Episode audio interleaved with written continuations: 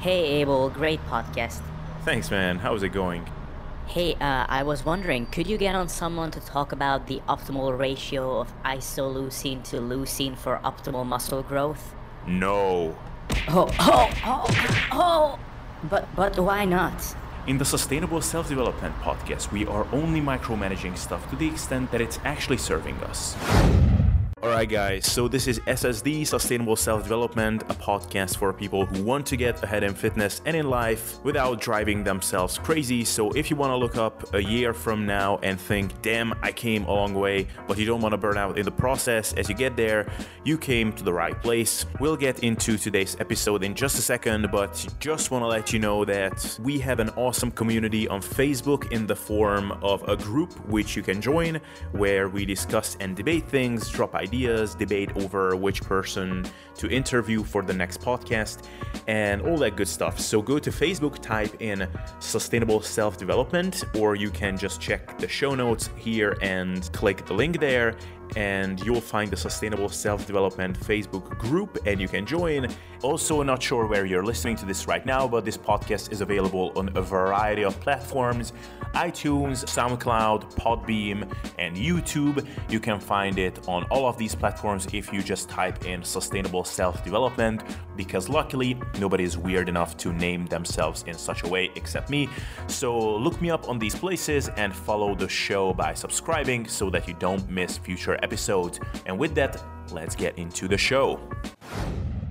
Hey guys, strange episode coming up, and believe it or not, yesterday I was actually trying to record this episode two times and failed both times. One time my microphone was not plugged in, and at the other time I accidentally plugged in my headphones instead of my microphone.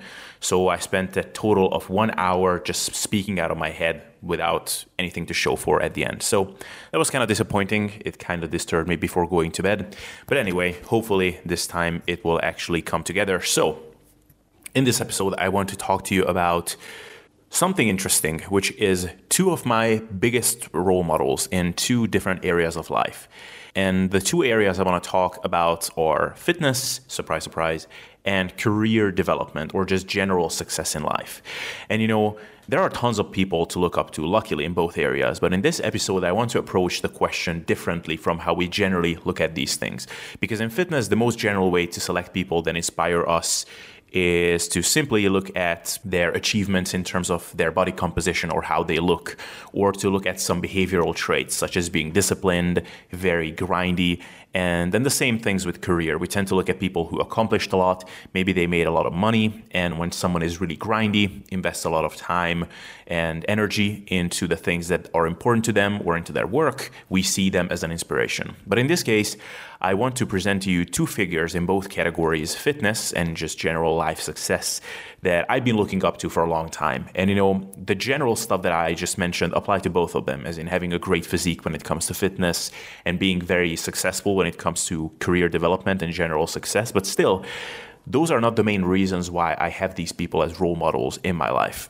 So, with that, I want to introduce the person who is perhaps my biggest role model when it comes to fitness, and that is Jeff Alberts from the team, the coaching team 3D Muscle Journey. And Jeff is a bodybuilder. I believe he is 45 or 46 years old. He has been bodybuilding for over 30 years. And you know, the reason why he is such a big role model for me is not because his physique, although he does have a fantastic physique, but because of his calm, rational thinking when it comes to fitness. You know, whenever I'm watching his videos where he's outlining the calls that he's making, such as aborting a training day when he is sick, or simply uh, recognizing when he feels off energy wise and delaying his training session till the next day, or just aborting uh, the next rep on a deadlift set because he feels that his form would break down and he would be risking injury. I'm often watching this and think, holy shit, just how much self control and self restraint must that take? And the guy is currently in his contest prep process. And you know, I've never did a, a, contest prep in my life, but I know the mindset that goes into fat loss diets. And I think most of us are even more eager to just go to the gym no matter what and get in our workouts no matter what, because we need to burn calories, we need to preserve our muscle, we want to be efficient with the fat loss process. And even then, he has the mental composure to make the right calls. To not take too high of a risk when it's not appropriate, and to simply have the long term thinking where he manages to keep things in perspective and not let the chase after the short term results dictate his decision making. And the reason why, to me, this is so incredible to watch is because fitness, I think, is one of those areas where a lot of us generally know what to do or know well enough so that we could advise others on, on certain things. But we somehow create these magical exceptions to these rules when it comes to our own progress. So I think if a friend came to us with a question like, hey, I just feel kind of run down, didn't sleep much, my joints are kind of sore, should I go to the gym and try to hit a PR on the bench press today? Probably most of us would say, dude, no, just go back tomorrow when you have more energy. You're just going to have higher injury risk if you go today. Yet, honestly, I mean, all of you listening, just raise your hand if you have tried to hit at least a few bench press PRs, even recently, when objectively you knew that all things suggested that it's probably not the best idea. And I think it's very common to act against how we know best when it comes to our own fitness progress, which is understandable. I mean, when you're invested into your progression and you're motivated to push yourself, have a, a sense of urgency about the process, then it's a big ask to refrain from going forward. And as a result, we actually see a lot of people who are greatly knowledgeable about the topic. Some of them are actually fantastic coaches themselves, and yet they still tend to do dumb shit when with their own bodies. And with Jeff, we have a person who is actually doing all the stuff that a lot of us only preach but don't do. So I believe I was 24 when I first said that I want to be the 24 year old Jeff Alberts in terms of mentality. Unfortunately, I won't have his muscle building genetics, but in terms of cool headedness and non reactive decision making, I want to be like him. And uh, unfortunately, when I was 24, I didn't manage to adopt his mentality. But hopefully, now that I'm a little bit older, I've gotten at least a few steps closer to that. Uh, now, of course, and I've talked about it earlier, that it's easier to have this kind of mature outlook on things when you have experienced for long enough doing the opposite thing. So, Jeff surely had his fair share of chasing short term results for one. And secondly, he also basically has built up the physique already. And in that regard, he basically has accomplished already what the rest of us who still tend to be in that short sighted mindset want to accomplish. And I think what's really cool here is that when I hear him speak, I can see that he still very much remembers how that mindset plays out inside your head. And if you listen to him speak about this, he will say things like, insecurities dictating your decisions or the fear of not progressing. And to me, this kind of phrasing really helps to be more honest with myself because when you can rephrase things in this manner, then you can, or at least I can be more real to myself and less likely to bullshit myself by thinking that, oh, I'm so dedicated that I'm going to the gym no matter what. And instead, I can ask myself, am I going to the gym now because I think it will benefit me, or am I going there because of my fear that I will not progress? Okay, so I'm fearful of not progressing. Why? Like, do I think that delaying my workout by one day is really going to make that much of a difference? And still, then, of course, it's hard. And to be completely honest with you, even then, I often make the dumb decision. But I'm optimistic that at least developing self awareness and being real with myself is going to help me to make the right decisions more and more in the future. And truly, you know, when I picked the name Sustainable Self Development for my podcast, it was partially inspired by him, actually, because the way he now approaches training and nutrition is the same way I think we have to approach not only fitness, but also self development in general. Because ultimately, whatever way you want to improve yourself, it really has to be something that you can keep up for a long time. So, Jeff Alberts is probably my biggest role model in terms of fitness, and I hope to be much more like him in terms of mindset over time. And with that, I want to tell you about one of my biggest role models when it comes to career development or general life success. And that is the football player Cristiano Ronaldo. And, you know, I doubt that anybody listening to this would not know who he is, but there might be someone from, for example, from the US listening to this who might not know who he is because football or soccer is not that big over there. But Cristiano Ronaldo is either the best player in the world or the second best player in the world now that he's not really a young athlete anymore and his prime years are behind him, some could argue that he might only be the third, but that has only been the case as of the recent season or two, maybe. Before that, for the past 10 or so years, since 2008, he and this other guy called Messi have dominated the football world or soccer, whatever you want to call it, to an extent that has been unparalleled in the history of the sport, pretty much. And in other sports, it's comparable to the dominance of Michael Phelps in swimming or Lance Armstrong in cycling. So, that by itself, of course, makes him a good candidate for being a role model. Uh, the fact that the guy just came from this poor Portuguese family, and now you could argue that he's the most influential Portuguese person in the world, if not of all time.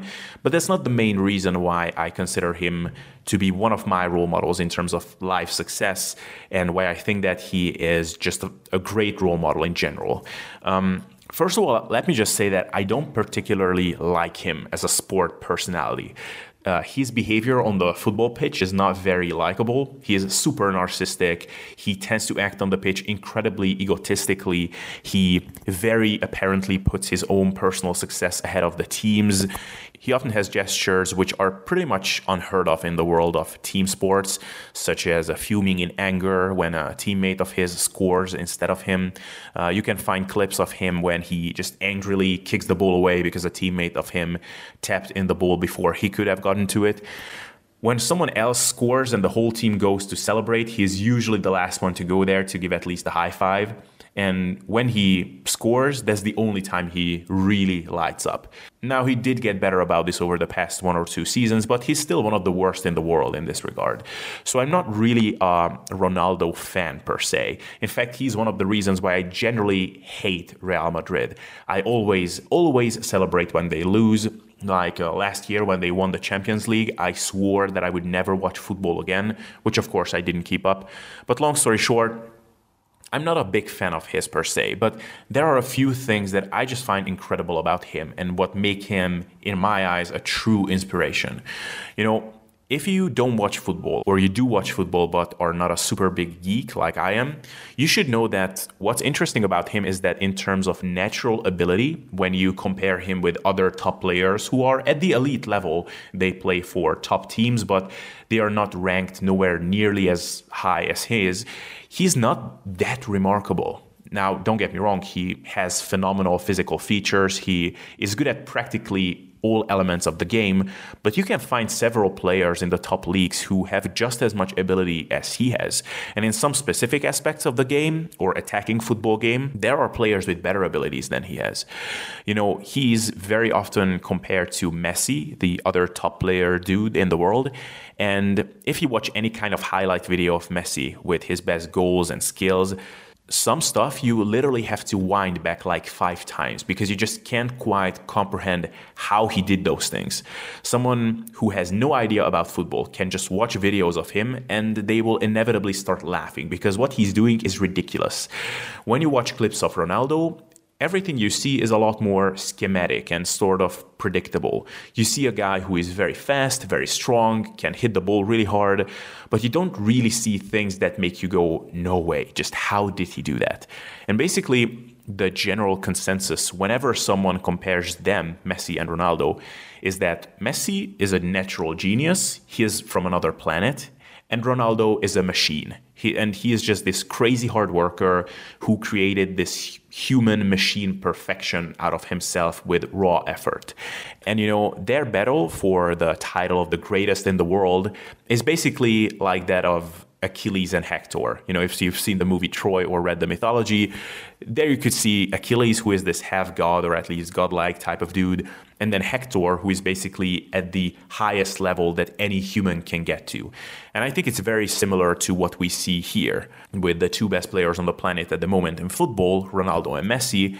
It's very much the battle of a human and a godlike talent, except in this case, I would have a hard time to bet on one or the other. Like, I'm really not sure who is going to come out as a winner at the end.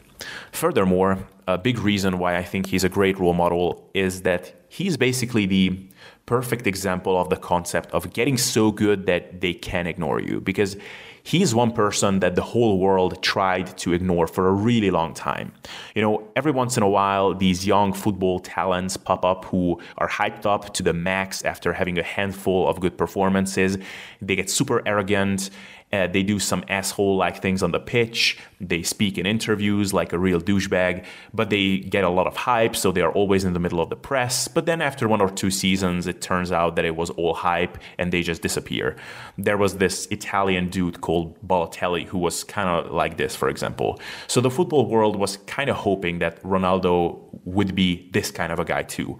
And I think that's for the simple reason that he's not a person that is easy to like, for the reasons I just outlined. He's also this very good looking guy and, and narcissistic on top of that, which of course generates a lot of hate and jealousy. And he was dismissed by experts and football pundits for many, many years. And they said that he's overrated, he's not really a great player. But the thing is, is that the guy just didn't stop performing. He kept being annoying, he kept being frustrating to watch at times because of his behavior on the pitch. But year after year, he just kept scoring like 50 plus goals. And for those of you who don't watch football, that's an absurdly high number. Like some years ago, when someone scored over 30 goals a season, that was like, whoa, that's something special. And he scored over 50 goals for several seasons in a row. And it's really incredible to see if you just search for YouTube videos of certain experts making statements about him on how he's overrated, how he's really not that good until at some point they just gave in and said, okay, this guy is really a great player. I'm sure they had no pleasure in saying that, but I mean, at some point, you just can't deny results and numbers. So that to me is the principle of be so good they can't ignore you at play. So the question is, how does he accomplish this? And for one, if you pick up his biography, which I did, it is very clear that the guy was a ridiculously hard worker from a very early age onwards. Now, sure, you know, if you read interviews with his ex coaches and trainers, they will all say that he was a fantastic talent and he was so special from a very early age onwards. But I mean, you will read the same things about any top player, basically. If you read any of their biographies, you will also read about them that they were special, they were unique talents from a very early age onwards. So there has to be something else in this case. And you can read stories of him how he like snuck into the training ground when he was as young as like 13 or 14 years old with ankle weights to practice his dribbles. A personal trainer guy said that Ronaldo approached him when he was like 18 and said, I will be the best player in the world and you're going to help me to get there. So this brings up the point that not only was he very deliberate about his progress and training, but he also had this just identity of being the best from the get go, basically. I can't know for sure, but from what I've read, it very much seems like he basically just decided when he was a teenager that he will be the best and that there is just no other option. And I think when you look at his behavior on the pitch, it also speaks of that.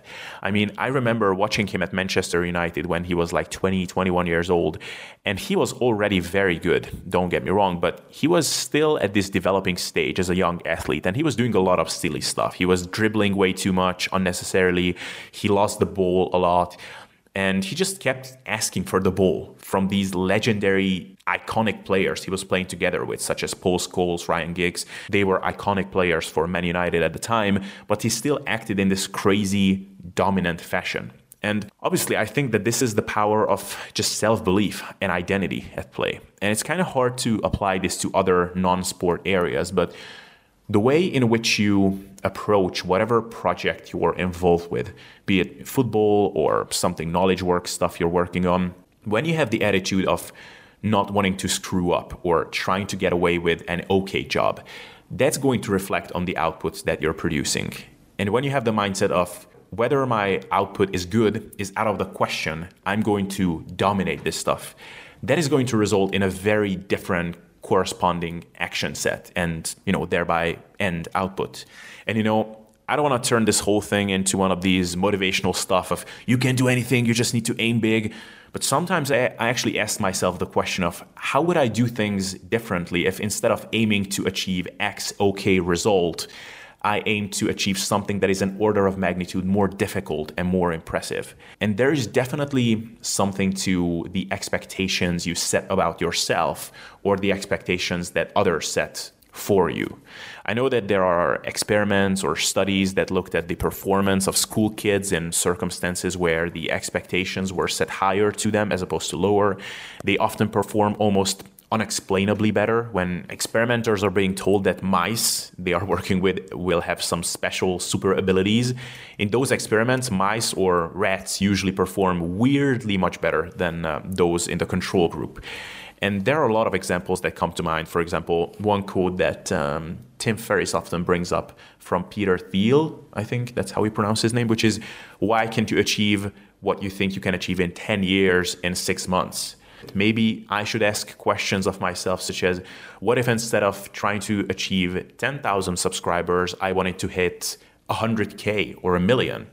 And I guess by, you know, maybe there's actually something to this that by asking the right questions, the ideas that we have for methods expand somewhat automatically.